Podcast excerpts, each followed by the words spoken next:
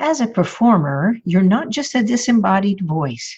The rest of you and where and how you move the rest of you can help or sabotage your performance impact, even on your recordings where they can't see you. Want some master ninja tips for this? Listen up. Hello, this is Judy Rodman. You're listening to All Things Vocal podcast. This is the audio version of the blog you can find at judyrodman.com. I can fix you, I can teach you, I can make you see. Today, I'm going to be talking to nationally acclaimed live performance coach Diane Kimbrough. I'm really excited about having her here on ATV for you because I have witnessed the amazing metamorphosis made by artists that I've referred to her. With her diagnostic grasp of an individual's authentic movement and style and her extremely creative coaching, how do you come up with that stuff? She gets the artist curious, experimental, and focused in ways that are synergistic with my own vocal coaching. And I see her work help them blow the lid off their audience impact. So, who is Diane Kimbrough and how does she know what she knows? As an actress, dancer, and choreographer, Diane's career has taken her to Europe, South America, and the Caribbean, and the Middle East, where she's directed and choreographed live shows for companies including IBM, Kawasaki, NCR, Chevrolet, Texaco, and Suzuki. She herself has appeared on stage and television with an array of stars from Garth Brooks to the LA Dodgers. Her work has appeared on every major television network. She's staged a wide array of events from ABC's Monday Night Football promo to the All American Thanksgiving Day Parade for CBS. Diane is a veteran of eight seasons, count them eight, of the CMAs, the Country Music Association Awards staging such knockout numbers as Alan Jackson's Chattahoochee, Brad Paisley's Online, and Shania Twain's I'm Out of Here and Any Man of Mine. Managers and record labels, including Arista, Atlantic, Capitol, Columbia, Epic, Mercury, RCA, and Sony, as well as a host of indie labels, have hired Diane to coach their emerging artists as well as the top selling stars. Her clients include solo artists, vocal groups, and bands of any genre. Diane's philosophy is create an experience and you've created a fan. Now, on to the interview. Hey, Diane, are you there?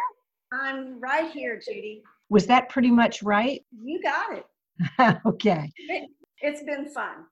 So, Let's start out with exactly what is performance coaching. People know about vocal coaching, they know about maybe dialect coaching and different things like that. What is performance coaching?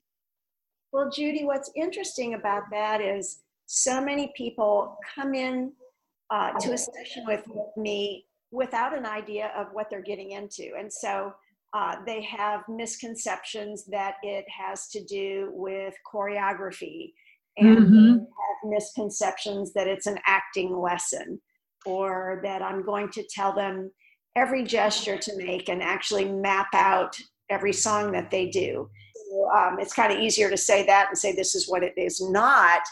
And it's a little harder to define exactly what it is, only because artists need so many different things. But I guess if I had to put it into a nutshell, I would say that live performance coaching is about helping an artist get in touch with the music so that it can be visually expressed to an audience in a way that makes them engage solidly with the experience. A strange topic, but boy, you know when somebody's got it.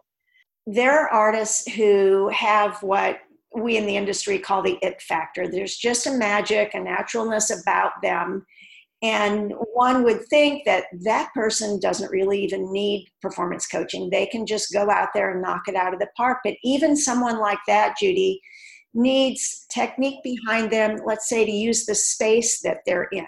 Mm-hmm. There are other people who may not yet have discovered that it factor in themselves and right. they need help opening the door to expose what's really in there.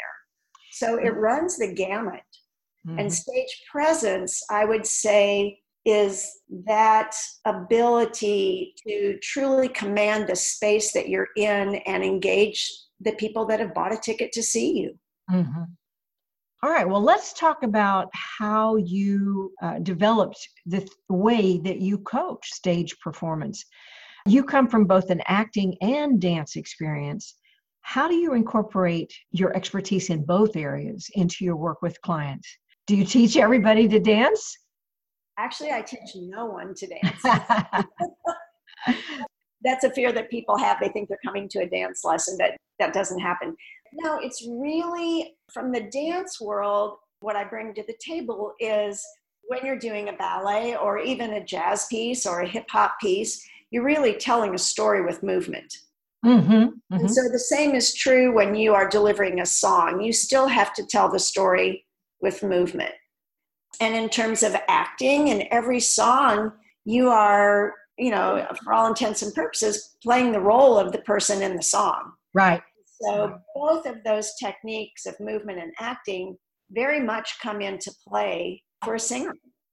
And we all know that, you know, in terms of being successful as an artist, you can't be only a radio artist.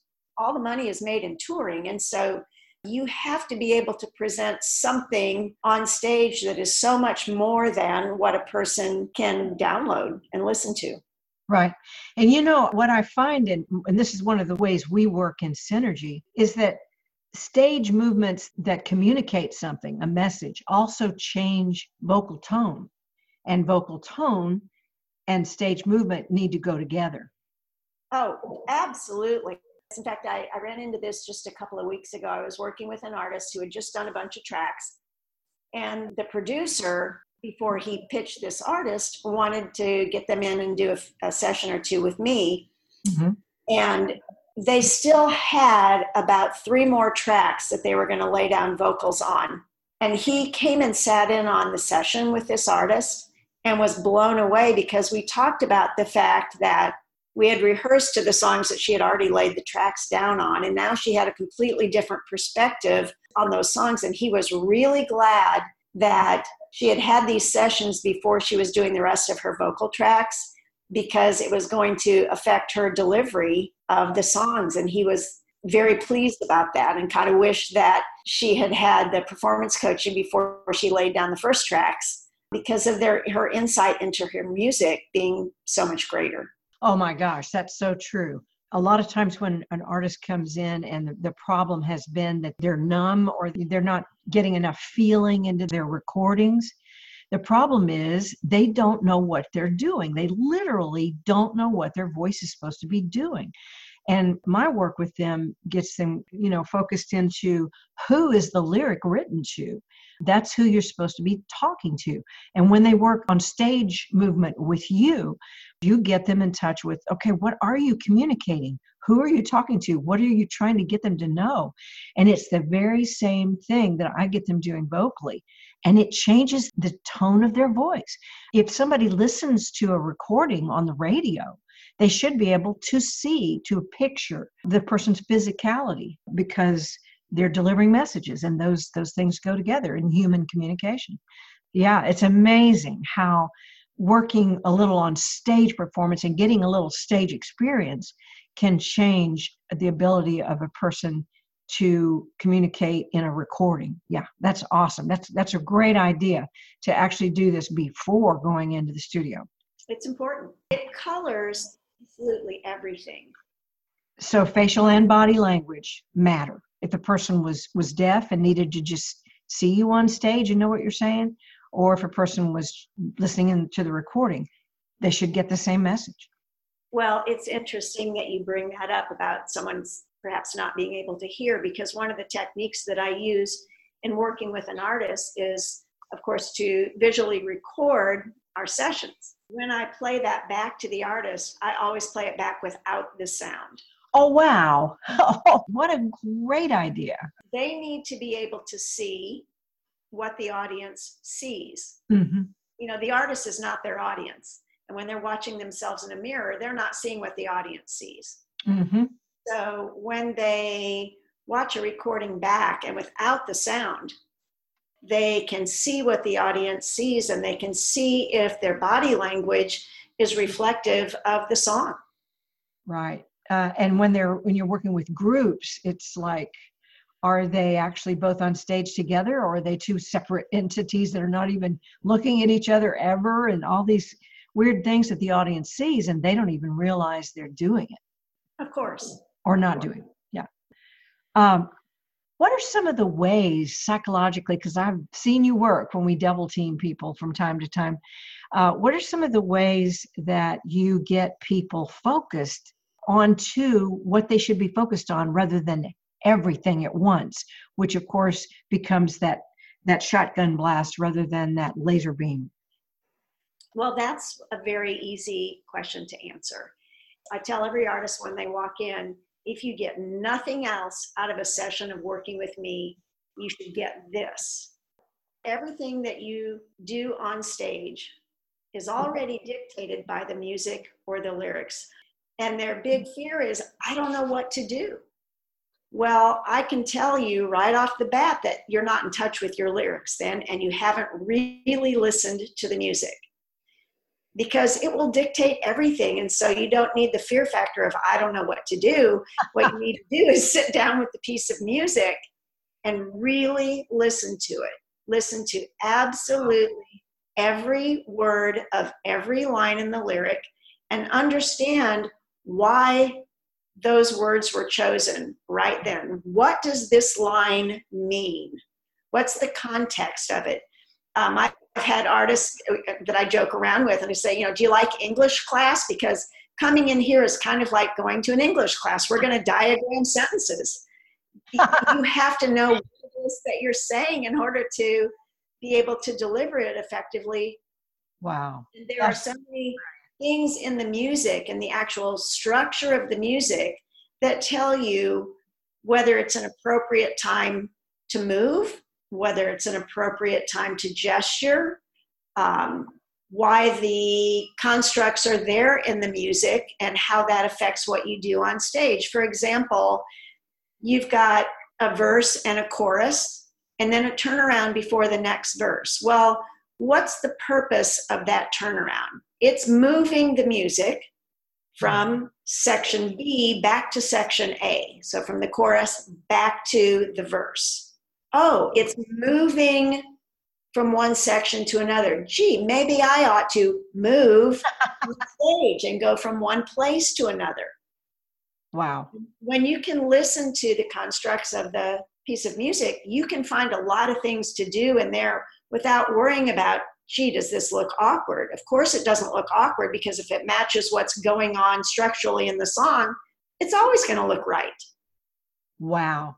You know, that goes right along with the way I teach, which is uh, if they if the person knows who they're talking to and knows what response they want, which of course is acting technique, mm-hmm. then they don't even have to think about it. They just automatically use the right tone, you know. And all this training stuff that I give them and the movement stuff that you give them is to give them options so that they uh, their voice and and the you know the intention to move is chosen according to what the message that's being delivered. Who are they talking to? What response do they want? And it's like the human being all of a sudden realizes, oh, that's what we're doing. I can do that. of course. And Judy, there are songs also where there's more than one voice in the song, meaning not more than one singer, but the singer is kind of speaking for a few different people or a few different people's point of view. I think of Miranda Lambert's song, This Ain't Your Mama's Broken Heart uh-huh. in that song, it's her point of view, and then she's also saying things that her mother would say. Yes. Right. And so it's important for the singer to know who's speaking at that time. Right. if they just sing it straight through like it's all coming out of them, that's not really cohesive with the lyrics. So they have to know who's the character that they are, who's the person whose voice they are using you know this drives the the whole idea of authenticity so you're not just making some stage movement going from x to to y or or x to that other x you know i mean you're doing it but you're doing it for a reason and oh, so the awesome. audience gets this perception of authenticity like oh, you're really being real. You're you're that and that kind of draws people in, doesn't it? Well, it does. However, I got to grab one of the things you just said. Okay. Okay. Being real, because um, I approach things very differently from any other performance coach that is out there. And that is the idea of being real on stage. Because, in my opinion, there's nothing real about it. I love it. I tell the artists this. Right, at the moment. Mm-hmm. hear from everybody. You got to feel it and you've got to be in the moment and you've got to be real. And that is something that is, you know, frankly, impossible. I mean, if you think about it, Judy, when you are on stage and you're singing about the, you know, the boyfriend who just left you, mm-hmm. real, you're not that person whose boyfriend just left them. What uh-huh. you're looking at is like, gee, I'm on stage. This is the coolest thing ever. And I feel great. And oh my gosh, that light is kind of bright in my eyes. there are times when I know this has happened to you, it happens to everybody, when you've got a terrible cold and you just don't feel good. You're running 103 temperature, but you have a gig. And so you're up on stage and you are not thinking about oh my gosh, you know, I'm so in the moment. My boyfriend just left me. What you're thinking about is, can I make it to the end of this gig before I pass out on stage? I feel horrible. Right. That I feel horrible is real. That's what real is. The lights are so bright in my face. That's what's real and in the moment. The rest of it is doing your job as an entertainer to connect with the audience, and you do what makes it work for them because when you're on stage it's not about you. You didn't buy the ticket. Right. And right. you are there to make it real for the audience. How is this like acting? Because that's what i'm that's what i'm hearing you. Say sanford i always tell my students the the, the sanford meisner quote which is uh, great acting is is behaving authentically in fictional circumstances. That's exactly what it is. Okay I, I would say, how is it not like acting? Okay, gotcha. When I say that, every singer out there who's listening to this is going to go, oh my goodness, now I'm an actress. I don't know how to do that. But it, it's not, I don't mean for that to be a stress inducing thing. I mean for that to be uh, something that actually lets you release the anxiety of being, having to be real. And that really helps with stage fright, doesn't it? Uh, because it's no you're no now you know you're focused on that thing that you're doing on purpose rather than oh my god I, you know i don't know what to do well judy there's an artist that you and i both worked with who did a lot of coaching uh, around the country and speaking engagements and she also plays guitar and sings along with her uh, her speaking engagements oh yeah i know who you're talking about mm-hmm. uh-huh. yes.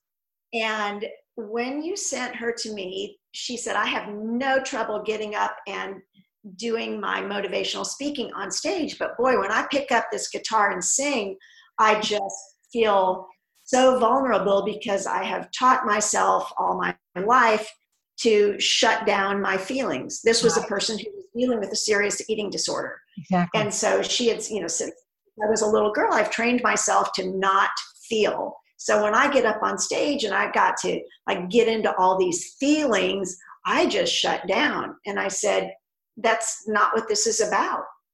Because you, feel you are engaging the audience. This is getting them to feel something. Mm-hmm.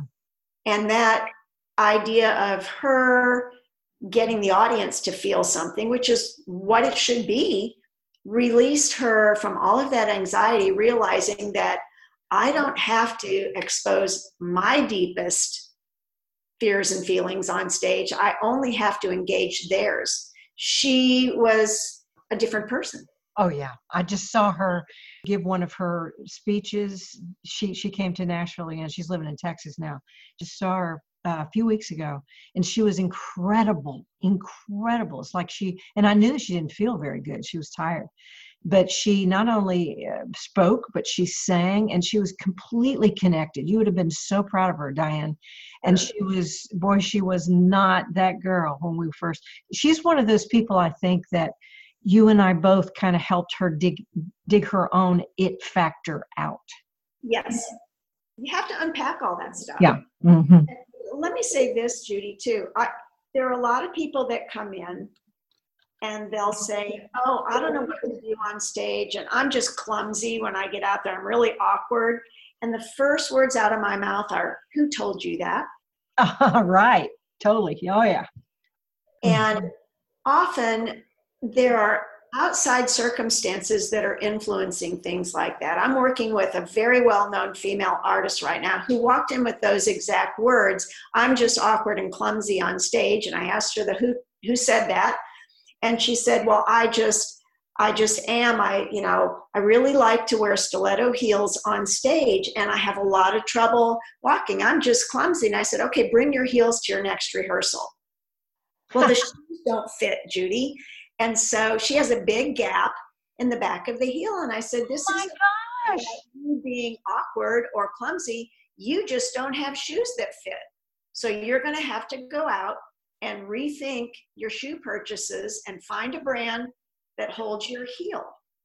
So wow. that we're not feeling unstable on stage, but it had nothing to do with clumsiness or awkwardness. And it also people get confused that and say, I'm just bad at this or I'm just bad at that. When the fact is, they don't have any experience at it. So there's a big difference between having experience and not being good at something. Mm-hmm. Mm-hmm. And they're judging themselves based on a lack of experience. They might be the best at whatever that thing is, but they haven't done it enough times to know that. Oh, I'm thinking of another girl right now that you and I've worked with who is just catching fire right now. She's been in the Rolling Stone magazine. She's her videos have won in the CMA uh, 12 pack video thing. It's, just unbelievable how much presence stage presence she's got. But she didn't have it until she played and played and played and played. And I think she just got uh, the experience of being on stage was just like walking around and breathing. And uh, and then she added some techniques that you taught her, you know, and and of course the vocal stuff I'm I'm continuing to teach her and uh, uh, she's amazing on stage. And she was just as like a little church mouse at first. Well, there's nothing like getting out there and doing it a million times to get your confidence level up. You know, and that's another thing. Getting stage experience can be an important precursor for coming in to work with you. Yeah, I, I think it's important to have a little experience under your belt and not come in not having done anything. Uh huh. I mean, that would be like, you know, giving somebody a bunch of ingredients in the kitchen and a bowl, but no recipe and just say, you know, make a cake. I mean, you don't really even know to where to begin if you haven't ever been on stage before. I always prefer if someone is in the process of getting gigs so that when we're working together, they have that opportunity to then go put it on and do it. For them to come in and do a bunch of sessions and then not have any gigs where they can practice it is difficult and not as effective. That leads me to this thought. How should a vocalist or an artist practice the instructions you give them for stage performance after their session with you? Well there are two things i'll say. First of all i would suggest and i, I do this in my sessions that they type out their lyric sheets double space or triple space everything and mm-hmm. then work the lyrics with a pen in hand doing all of that diagnostic work about what they're saying and the purpose and the context and all of that and get all of that written in. And really study their lyrics and really listen in depth to every nuance that's happening in the music because you'll hear things in a in the drums or in a bass line that can also clue you into opportunities to move or gesture on stage if there's six and those are things that you can use. So, kind of doing the written homework for it is mm-hmm. extremely important. Mm-hmm. The other piece to that is the visual on it. And that would be not performing in front of a mirror, but using uh, some kind of device to visually record mm-hmm. what they are doing so that they can see from the audience point of view and do exactly what we do in rehearsal turn that sound off does everything look the same if they've got a song that is a really up tempo um, happy-go-lucky type of thing versus the breakup song those should look different in the video without the sound mm-hmm. if it's mm-hmm. the voice of a strong person versus the voice of a vulnerable person. Visually those should look different and they need to be looking for that without the distraction of hearing their voice because once they do that then they're going to be thinking about whether they're singing in tune and you know, how their vocals sound and not really be able to study what's happening visually. That's just like uh, what guitar players and piano players need to do in, in my opinion too which is separate your practice uh, focus on just the guitar and just halfway sing you don't even worry about it. Then focus on your singing and don't play the guitar. Either use a back scratcher stick or just hold your guitar and play whole notes or something. But that way just like when i learned to play piano and you know needed to practice just the right hand then the left hand till you had those both going and then put them together. You're saying practice your performance uh, visual uh, separately from the sound of your voice. I think that's incredible. And then when you put everything together, a guitarist should be playing their guitar in a way that supports their voice. And it does go together, but just to separate them is a really cool tactic for training. I think that's that's really great. When they're using these stage the stage movements and stuff, it should affect their voice and uh, it should support their voice too. Yeah. So when you were talking about separating things, I think it's really important if you are a person who self accompanies, you got to lay down a track that you can sing to and then put that guitar because you will never be able to express on stage what you need to while you're practicing with the guitar. Absolutely. You will always be limited. So put the guitar down and let yourself be uncomfortable. That's you know that's a, a prop that they can hide behind and it restricts their movement. So they're not thinking and being creative about what else can i do here. And so get the guitar out of your hands do the song without it even if you're never going to perform it on stage without that guitar. Rehearse without the guitar because you have the freedom to move your lower body, your upper body, your face in ways that you would not do if you have the guitar there. You know, with the guitar, you can't take the mic off the stand and go walk around with it unless you've got a headset, mm-hmm. which requires you to have your face in a certain relationship to the mic. And so there are things that you will never discover by not getting out of that position. So you get yourself out of that position you move around as much as you possibly can. You use your hands in every way possible with gesture, much bigger than you think you ever would. It's always easier to pare things down, but it's mm-hmm. terrifying to go big if you've never practiced that. Here's another way that you and I work synergistically because one of the reasons that people get nervous when they get out from behind their instrument they always play is because their breath control is not working because of the way their hands and arms are uh, related to their body. And so, uh, what I like to do is have people practice in situ, just like you're talking about. Um, like, are you going to be using a guitar for that, or are you not? Or maybe like you should practice without the guitar anyway, just so you can learn how to hold a mic in a way that makes your rib cage open instead of tighten you know, when people are not used to what they're doing, uh, whether it's standing, sitting, playing some kind of instrument, standing and playing, or sitting and playing, sitting on a short stool or sitting on a tall stool, sitting on a couch, all of that matters to breath control. Mm-hmm. They won't even know why they're uh, feeling anxious or not confident, and that's because their voice is not working because simply they're not using their hands in a way that helps their uh, ribcage open and helps their throat be open instead of tight. So, Diane, I want to go back to something that you and I have talked about, but I don't think we've completely thought it through. And that is when I ask an artist who they're supposed to be singing to on stage, mm-hmm. uh, and they tell me the audience, I say wrong. and I use Taylor Swift's song, Someday I'll Be Living in a Big Old City and All You're Ever Going to Be Is Mean, as an example. And I say, you know, that's not to the audience, we hope. It's to the bully. But there's a difference between singing to the audience and singing in their direction for them.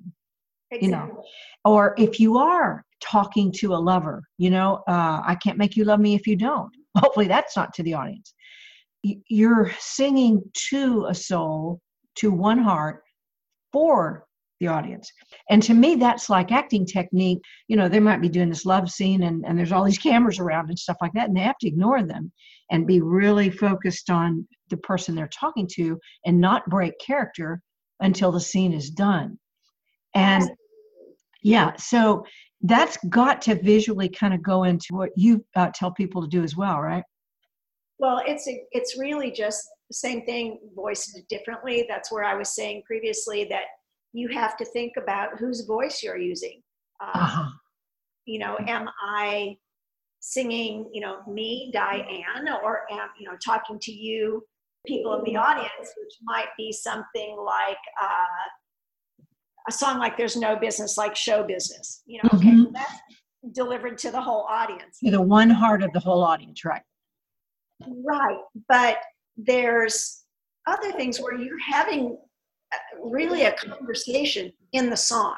Mm-hmm. Mm-hmm. And so you are singing to the person you're having the conversation with. The audience is just looking in. It's like in acting, it's the fourth wall. Right. right. So the audience just has the privilege of being there while you are carrying on a conversation on a melodic line. Yeah. That's what the song is. It's a conversation on a melodic line. This is the end of part one. Be sure and tune in for the next episode, part two of my interview with Diane Kimbrough. This is Judy Rodman. You can find me at judyrodman.com. See you next time for All Things Vocal, the podcast for singers, speakers, vocal coaches, and studio producers.